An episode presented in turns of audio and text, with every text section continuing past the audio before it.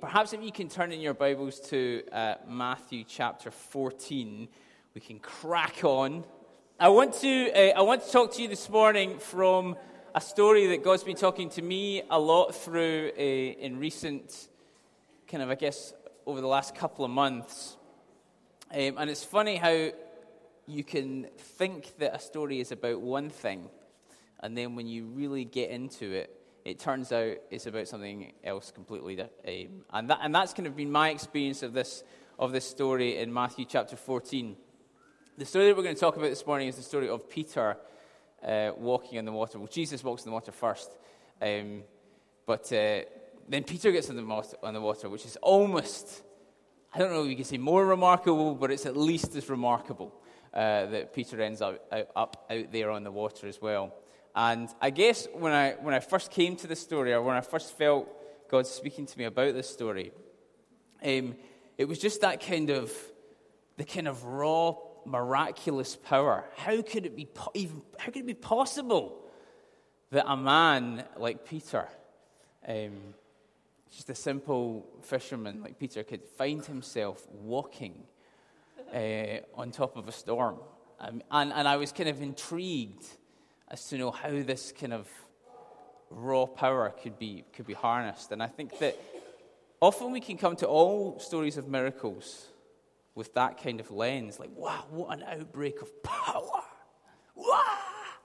And, and that is certainly in the story, certainly in the story. But what I really felt um, impressed on me the more I got into the story was actually what this story was really about is about connection about the connection between Jesus and Peter, between heaven and earth, between Jesus and you, in fact.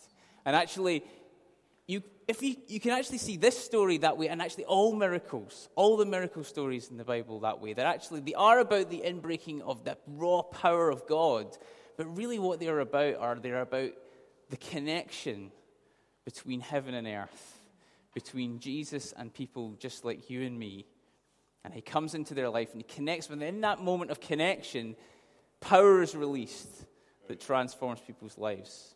And really, that's what we're. If I'm thinking about how do we get in behind, how does this happen? How can I do this? Really, the answer that we're going to get to in the end is to do with this idea of connection. Okay, so that's where we're going. Okay, so let's have a look at this. Um, Matthew chapter 14, I'm going to read from verse 22. Immediately, he made the disciples get into the boat, that's uh, Jesus, and go before him to the other side. So they're on one side of the lake, and he tells them to get in the boat and cross to the other, uh, while he dismissed the crowds. And after he dismissed the crowds, he went up on the mountain by himself to pray. When evening, had, evening came, he was there alone. But the boat with the disciples in it by this time was a long way from the land, beaten by the waves, for the wind was against them. And in the fourth watch of the night, he came to them, walking on the sea. Wow. And when the disciples saw him walking on the sea, they were terrified. And they said, Ah! It's a ghost! And they cried out in fear. Uh, but immediately Jesus spoke to them, saying, Take heart, it is I. Do not be afraid. I imagine he had to shout that. You know, you can imagine you got you got to. This is not like the kind of you know paintings that you've seen of Jesus, you know, in a dressing gown with long ginger hair, you know, just kind of strolling around on this mill pond. This is the middle in the teeth of a storm. Okay? This is kind of rain lashing his face. You know, shouting, Do not be afraid! It is I! and Peter answered him, presumably in a similar manner Lord, if it is you, command me to come to you on the water. And he said, Come. So Peter just think about this.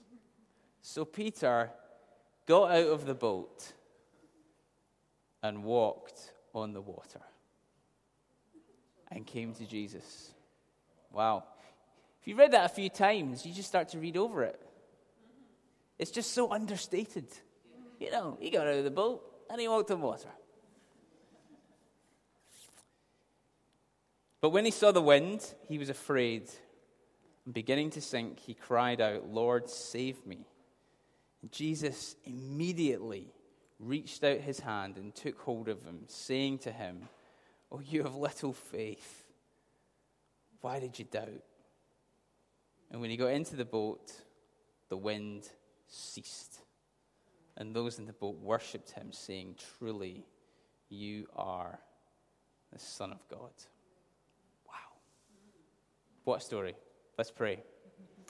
Lord Jesus, I thank you, God, that you are here and that you are reaching out to us always, but definitely in this moment, God. And Holy Spirit, move among us this morning, I pray.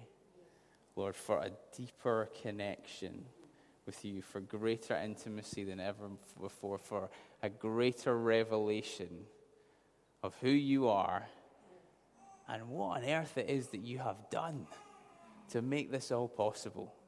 Lord, this is awesome.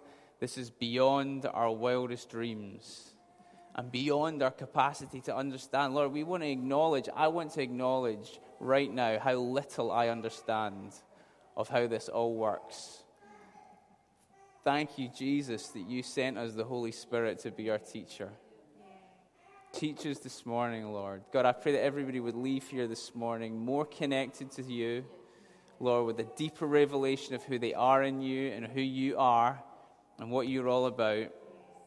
Lord, I pray that we would all leave here encouraged. God, that you are with us always. Thank you, Jesus. Come on. Amen. Okay, the first verse I want to kind of focus in on is verse 25. And in the fourth watch of the night, he came to them walking on the sea. Wow. Um, and what I want you to notice here is Jesus' commitment to the disciples and his commitment to you. Uh, we have to understand that for a first century Jew, the sea, particularly the swirling, tempestuous, you know, stormy seas, represented something in their thinking. It wasn't just like a bad day. Oh, isn't the sea a bit choppy? You know, that's not what they they it had a, a symbolic significance to Jewish people at this time because you see in the Old Testament the sea, particularly the stormy sea, represented chaos of life apart from God. So you see in Genesis uh, chapter 1, at the, you know, the real start, in the beginning, God created the heavens and the earth. The earth was without form and void, and darkness was over the face of the deep. And the Spirit of God was hovering over the face of the waters. You see, in the Jewish mind, God brings order to this chaos that exists before his creative force comes to it. We notice that um, when, when the flood uh, in Noah's day came to the earth, what that was, was it was an act of decreation. It was an act of, um, it, was, it was the forces um, that mankind's decision to walk away from God the forces of chaos that had been unleashed on the world taking a physical form. So we decided to walk away from God. We decided to, to live our lives apart from God. We decided to separate ourselves from the Father, and chaos was unleashed on the earth. And that finds a symbolic resonance in the flood of Noah. It's like God saying, okay, to live apart from me is to live in this chaotic situation that existed before I brought my creative order to it.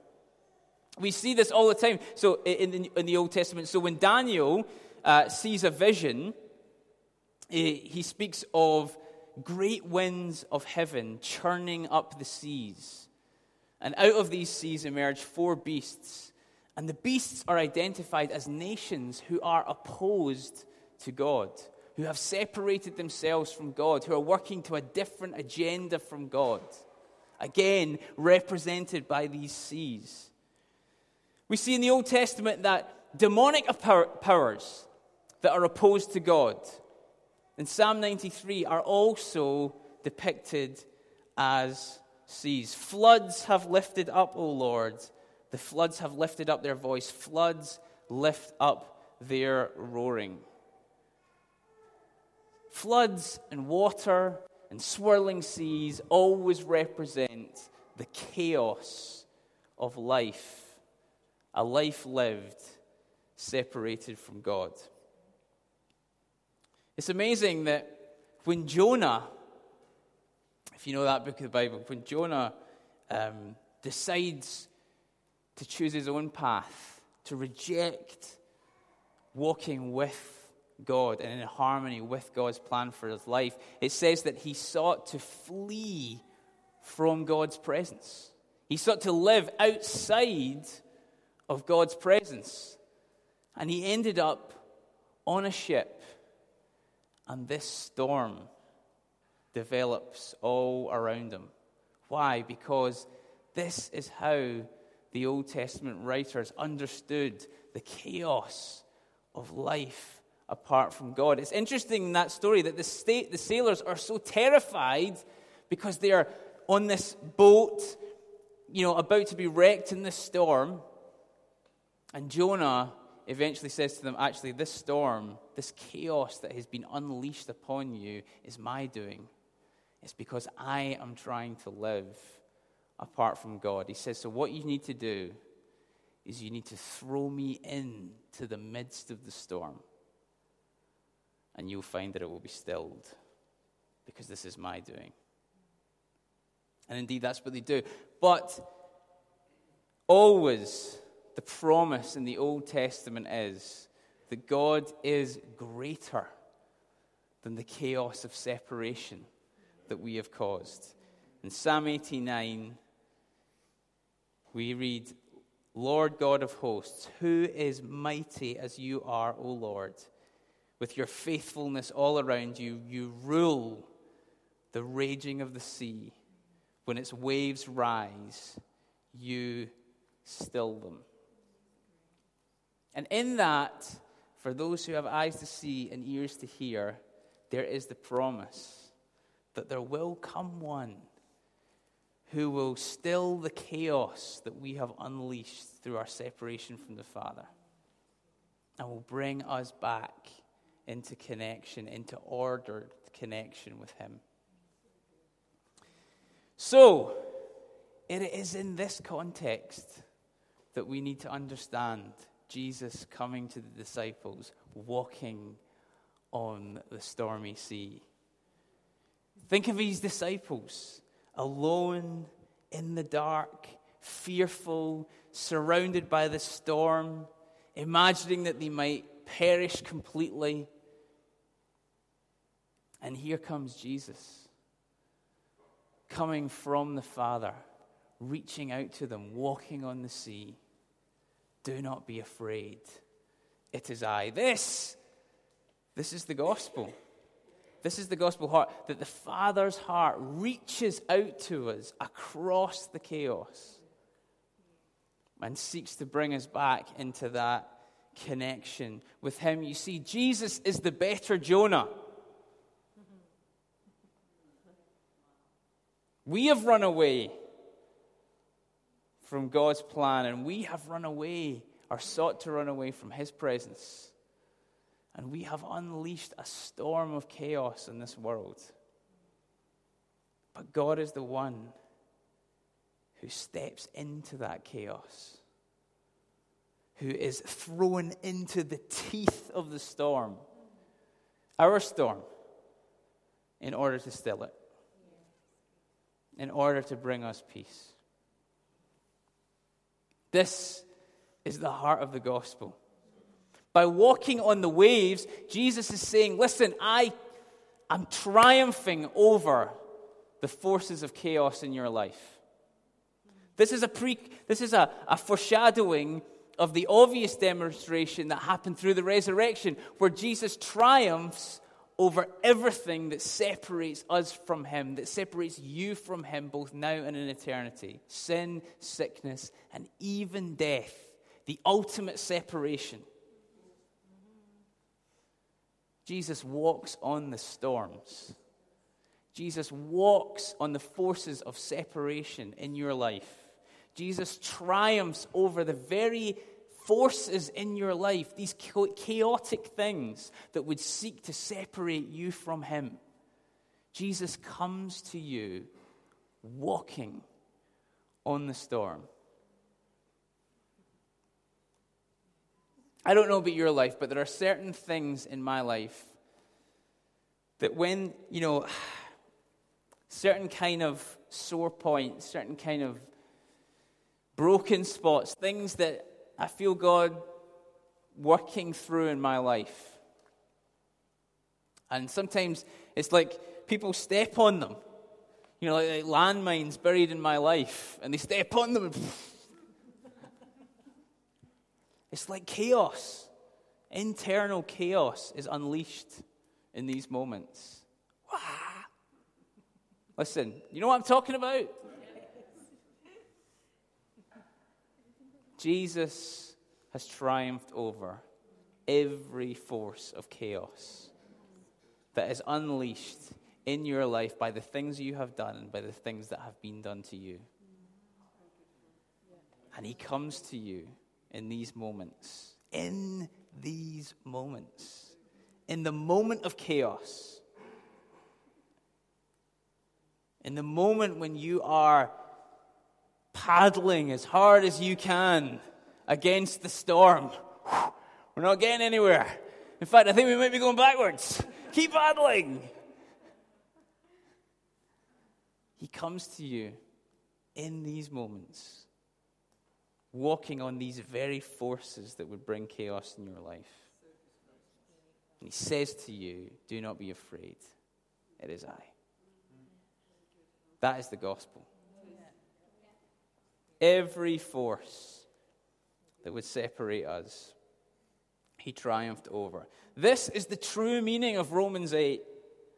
For I am sure that neither death, nor life, nor angels, nor rulers, nor things present, nor things to come, nor powers, nor height, nor depth, nor anything else in all creation will be able to separate us from the love of Christ.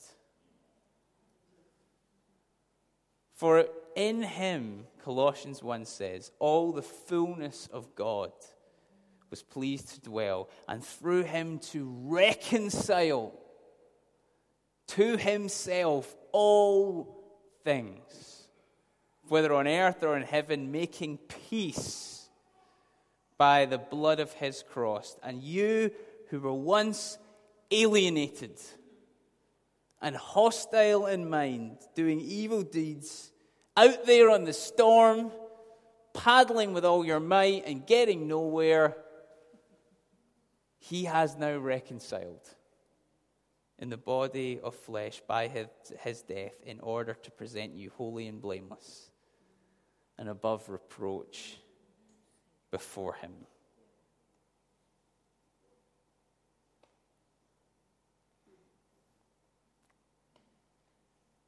Christ, God the Father, thanks be to God the Father of our Lord Jesus Christ, who has blessed us in Christ with every spiritual blessing in the heavenly places, even as He chose us in Him before the foundation of the world, that we should be holy and blameless before Him. In love, He predestined us to be adopted as sons through Jesus Christ according to the purpose of His will to the praise of his glorious grace.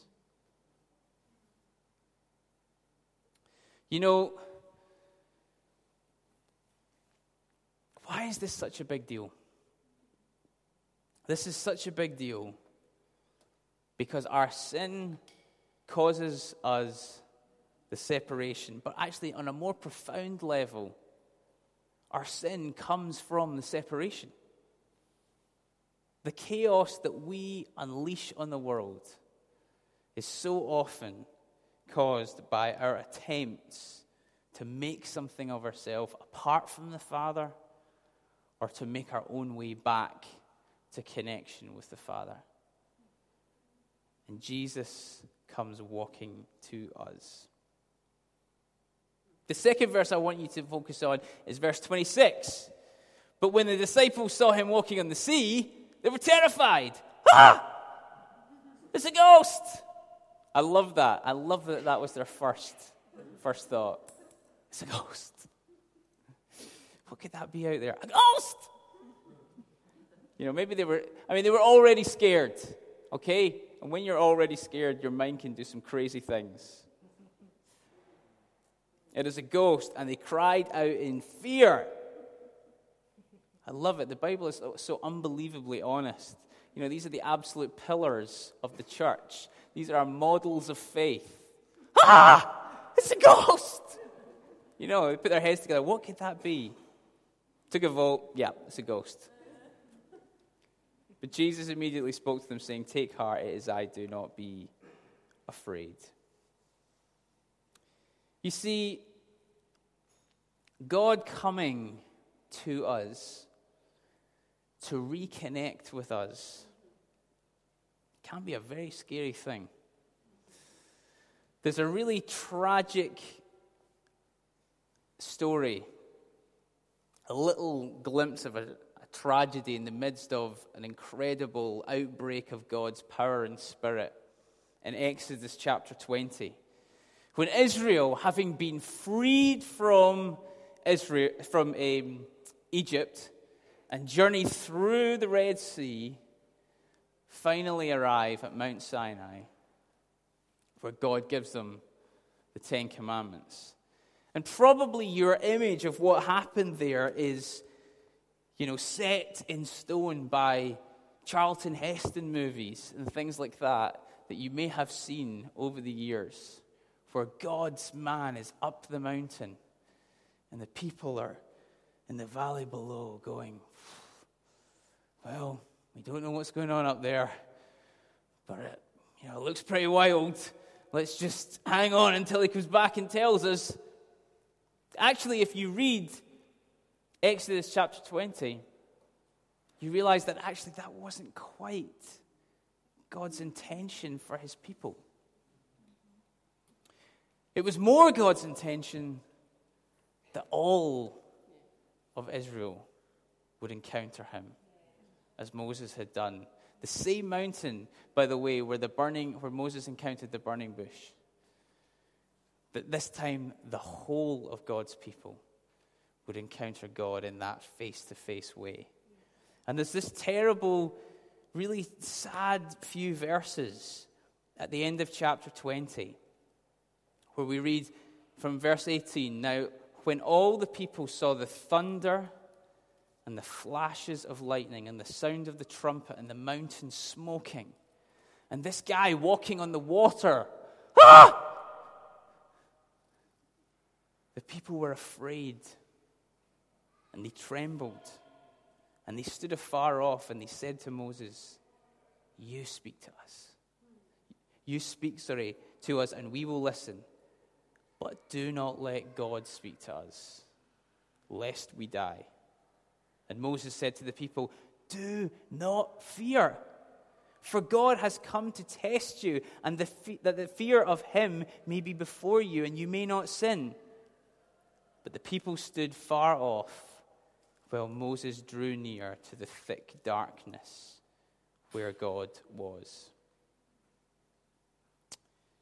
Israel backed off in that moment and let Moses go ahead to represent them, though that was not God's intention. Israel backed up in, in case they died. And in a sense, they were right. Something would have died in them, just as something in Moses died when he met God at the burning bush, just as something in me died when I encountered God for the first time 13 years ago, almost. You see, the key verse here is God has come to test you. Now, depending on your view of who God is, you will read that verse in different ways.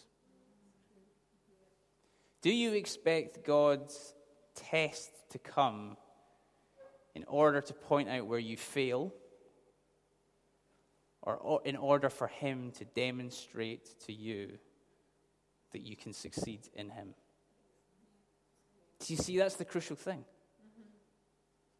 When He comes to you, what's your feeling? What's your immediate reaction?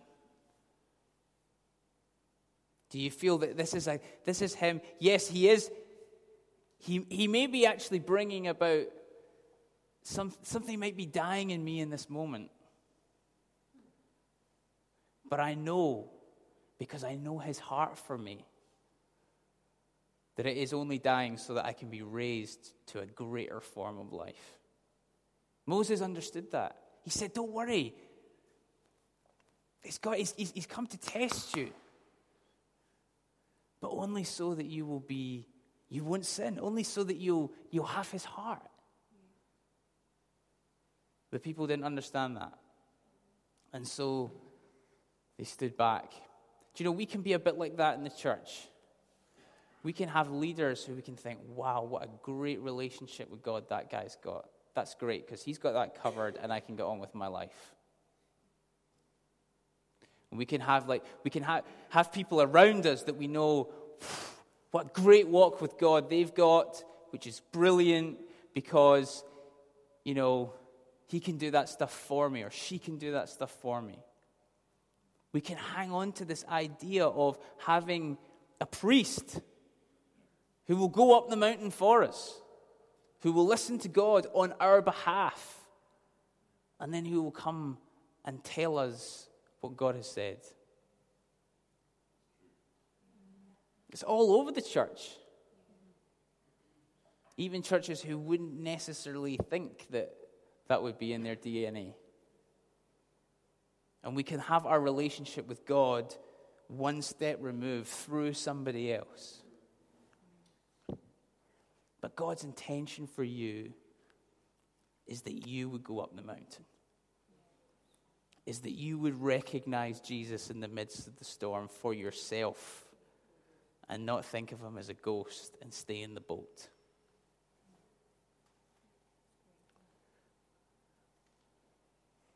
You see, the Hebrews' most damaging sin was that they could not believe that God was good enough or loving enough to provide a means for them to be with him. It's the same problem that you see in Adam and Eve in the Garden of Eden when they started making clothes out of fig leaves. When God got to them, they discovered that He had provided clothes for them. God is flamboyantly good. He is so good that He has made a way that you can stand before him in his presence, surrounded by the smoke and the darkness and the lightning.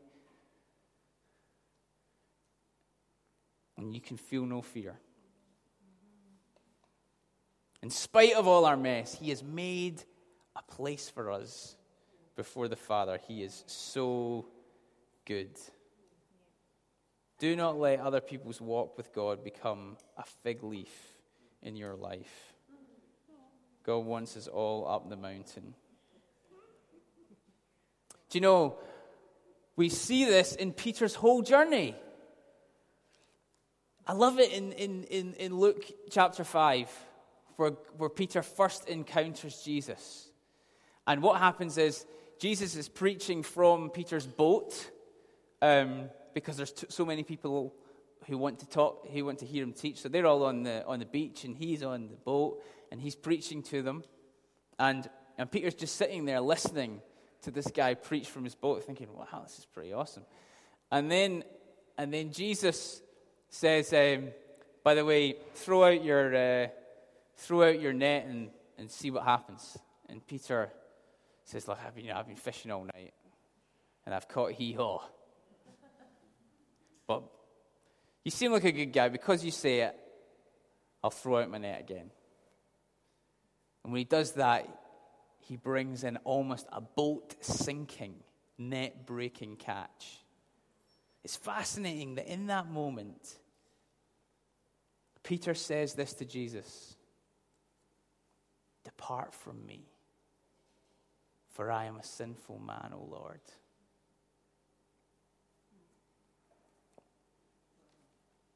I'll have someone else go up the mountain for me. Whoa, you've just done something wild. And in the, in the presence of this miracle, this something, this thing that's obviously from heaven, I'm suddenly aware. And that of my own sinfulness. And that awareness is making me want. And actually, you can imagine Peter at one end of the boat. I mean, a boat isn't that big. You know, he's getting as far away from Jesus as he possibly can, you know. But Jesus has got him. I love that. But somehow, in Peter's walk with Jesus, he becomes convinced that despite all his mess, he can stay. Actually, the safest place for him to be. Isn't that amazing? The revelation that Peter had, surrounded by wind and waves, he realizes he's safer out of the boat beside Jesus than he is inside the boat. Awesome. So you have this moment right at the end of John's gospel where almost the same thing happens. But Peter's reaction is very different. John chapter 21, Peter said to them, I'm going fishing. This is after Jesus has died, before they know he's resurrected. And he said to them, We'll go with you. And they went out and got into their boat, but when they caught, but that night they caught nothing. And just as day was breaking, Jesus stood on the shore. Yet the disciples did not know that it was Jesus. And Jesus said to them, Children, do you have any fish? And they answered him, No. And he said to them, I think for, for Peter's benefit particularly. Cast your net out the other side. Almost the same thing he said to him three years before. And now they were not able to haul it in because of the quantity of fish. Look at Peter's reaction this time. The disciple whom Jesus loved, that's John, said it is the Lord.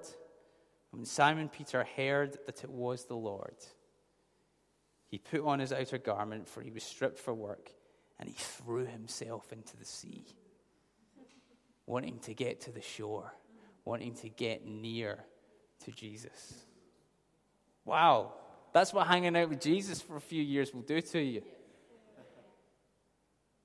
And remember, this is in the context of Peter failing Jesus spectacularly. But in the middle of that mess, Somehow Peter had realized the safest place is up the mountain. The safest place is in the smoke and the lightning. The safest place is walking on the water in the midst of the storm because that's where Jesus is.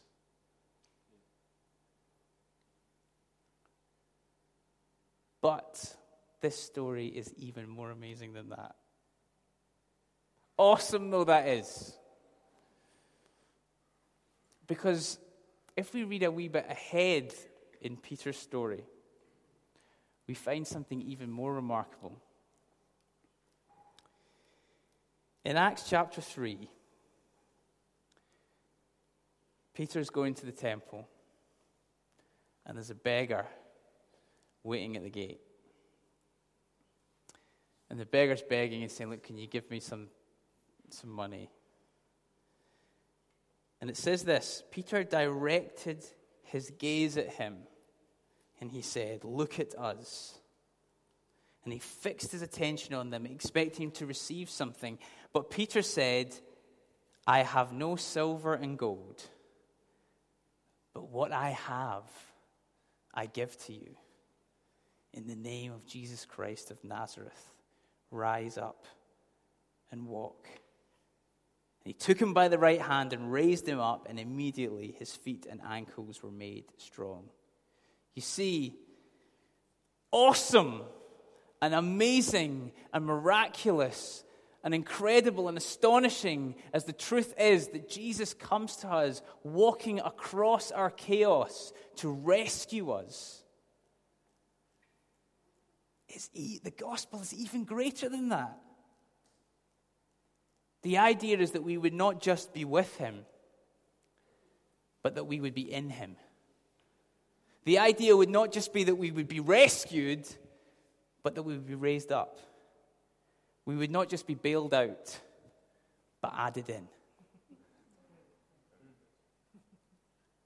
We get to walk on the water too. So the third thing is verse 28 Lord, if it is you, Command me to come to you in the water. And he said, Come. So Peter got out of the boat and walked on the water and came to Jesus. You see, it is not just the possibility of rescue, but of participation in God. The story before this one of Peter walking on the water is the story of Jesus feeding the 5,000. And you can, it's amazing. You can almost see in the text the light going on for Peter in this moment. Jesus, we've got 5,000 people. We're in the middle of nowhere. Send them away because they're going to get hungry. Jesus say, says to them, You feed them.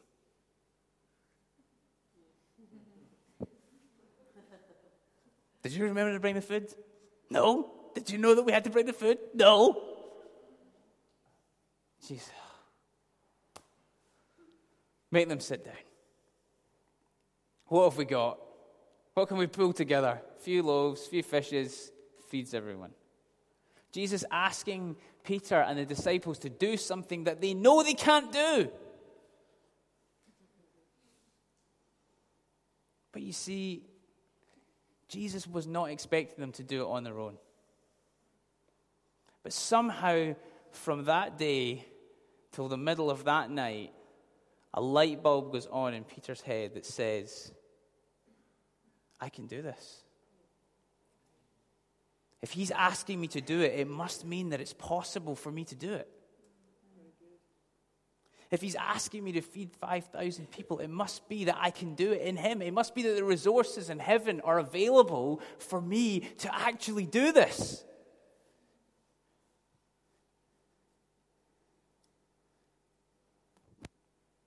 Connection with Jesus had made it possible. And Jesus, and Peter, sorry, realized this and said, Don't you just love it that it, it is, it's Peter's idea that he walks in the water? You know, nobody else had that thought. I wonder what they thought when he said that. If it's you, Lord, tell me to come. like, what? You know, they're always thinking, if it's you, Lord, come and join us. but in somewhere from hanging around with Jesus, somewhere in Peter's heart, there was this thought that actually, I can ask for stuff. I can have an idea. Do you know, he wouldn't have walked on water if he hadn't asked to walk on water. Because the reason we know that is because the other disciples didn't. But they all could have. Isn't that true in life? I know that it's very true for me. I think that sometimes we can count ourselves out instead of counting ourselves in. But the difference between people who walk on water and people who don't are that the ones that do ask if they can walk on water and then swing a leg over the boat.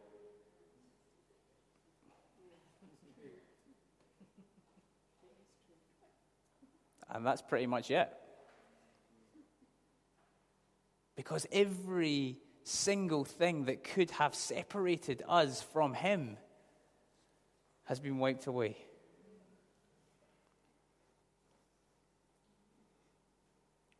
Peter understood this.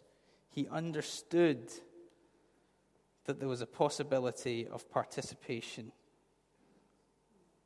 And he also presumed upon Jesus' goodness, which is something God's really been speaking to me about. I wonder if you can turn to Luke chapter 16. We're going to be really quick about this. Verses 1 to 8, you almost never hear anybody preach on. And do you know why? Because Julian the Apostate in the fourth century used it as justification for saying that Jesus taught his followers to be liars and thieves. If you read it very superficially, that is exactly what it sounds like. We're just, well, let's just read it very quickly. Sorry, Luke, uh, Luke chapter 6, oh, 16, I think it is. Oh. Yes, it is. Luke, Luke chapter 16, and it's verses 1 to 8. The parable of the dishonest manager. Just ask yourself, what, what, is Jesus, what is Jesus trying to communicate to the people through this parable? And so he said to the disciples, There was a rich man who had a manager, and charges were brought to him that this man was wasting his possessions. And so we called him to him and he said, What's this I hear about you? Turn the account of your management, turn in the account of your management, for you can no longer be the manager. The manager said to himself, What shall I do, since my master is taking the management away from me? I'm not strong enough to dig, and I'm ashamed to beg. I've decided what to do so that when I am removed from management, people may receive me into their houses. Basically, what that means is I might be able to get another job. So, summoning the master's debtors one by one, he said to the first, How much do we owe my master? You owe my master. He said, A hundred measures of oil. And he said, he said to him, Take your bill, sit down quickly, and write down fifty. He said to another, How much do I owe you? and he said, A hundred measures of wheat. And he said to him, Take your bill and write down eighty. And the master, this is a surprise, who he just ripped off, commended the dishonest manager for his shrewdness.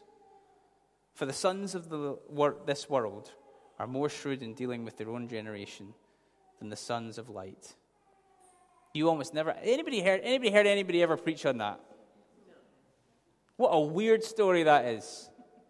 So let's just leave it there. Go away. Defraud your bosses this week in the name of Jesus. so, what? What then is Jesus saying? Listen, we can assume he's not saying that from the other things that he said. But what is he saying? Well, what happens here is that the master who we know is a righteous and a good man, and a just and a fair man. And the reason we know that is because when the manager has been defrauding people, the community come and tell him because they know that this is not his way of doing business. And the master fires him on the spot, which is highly unusual in this culture. But he shows him amazing mercy. And the mercy that he shows him is this that he will not sell him into slavery and his family into slavery because he's been defrauding him and he, needs, he should be paid back. Now, in this culture, if someone rips you off, that's what you do. So it's a surprise that the master does not sell to say, does not fa- both fire the manager and sell him into slavery. The manager receives astonishing grace. And based on that mercy, the manager realized that his only way out of this is to presume a little more on that mercy. And so what he does is he says, actually, the only shot I've got of getting another job, because listen, if I'm fired for being dishonest, nobody's going to want to hire me. But what if I can show myself to the other bosses in the area to be shrewd and cunning and I'll be able to save them money. What I'll do is I'll get them to reduce what they owe to my previous boss. And I'll bank on my previous boss being okay with that. Because you see, at the end of the story, the manager's master, he could have said, he could have come out and said to the community, No, no, no, I fired him the other day. This has been going on behind my back. But he says, You know what? I'm a generous man. I'll let him off. Jesus is trying to tell us who God is. He's trying to tell you who God is. God is a generous, good, benevolent Father. You get mercy, and that is an invitation to presume for more mercy. You get grace, and that is an invitation to borrow a little bit more. Now, in this case, the manager sins and sins again and discovers that grace abounds. And Jesus is not commending that, but he is commending the attitude that says, we can push it. We can push this thing because we know the heart of the Father. You can push it. You can get yourself out on a limb you can get yourself into a pickle out on a limb, like Peter did. And you will find that Jesus will extend a hand to you immediately and lift you up. You can go for it. You have permission to take flamboyant risks because he is better than we imagine him to be. We think he's good, and in that moment when we're sinking, we realize he's better. And that is the story again and again and again and again. You have to think he's good to get out of the boat. But when you start sinking and you hear that hand, see that hand being extended, you realize in the moment, hang on, he's even better.